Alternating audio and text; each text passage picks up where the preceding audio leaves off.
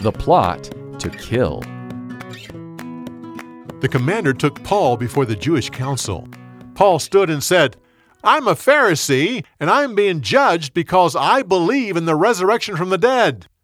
The council formed two opposing sides concerning him. Soon they were shouting at one another. Soldiers had to rescue Paul to keep him from being torn apart. The next morning, forty men met together and made a vow. We'll not eat or drink until we've killed Paul.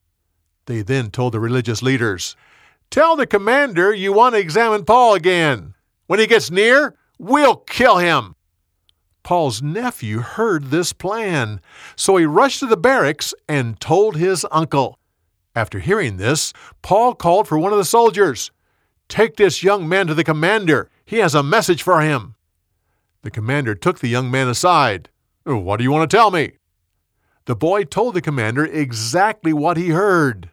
The commander said, Go, but don't tell anyone else about this. That night, he assembled a group of guards that included 200 soldiers, 70 horsemen, and 200 men with spears. He sent Paul with them that very night. They took him to Caesarea to be under the protection of Felix, the governor. When Paul arrived in Caesarea, he was put in Herod's palace to wait until his accusers arrived.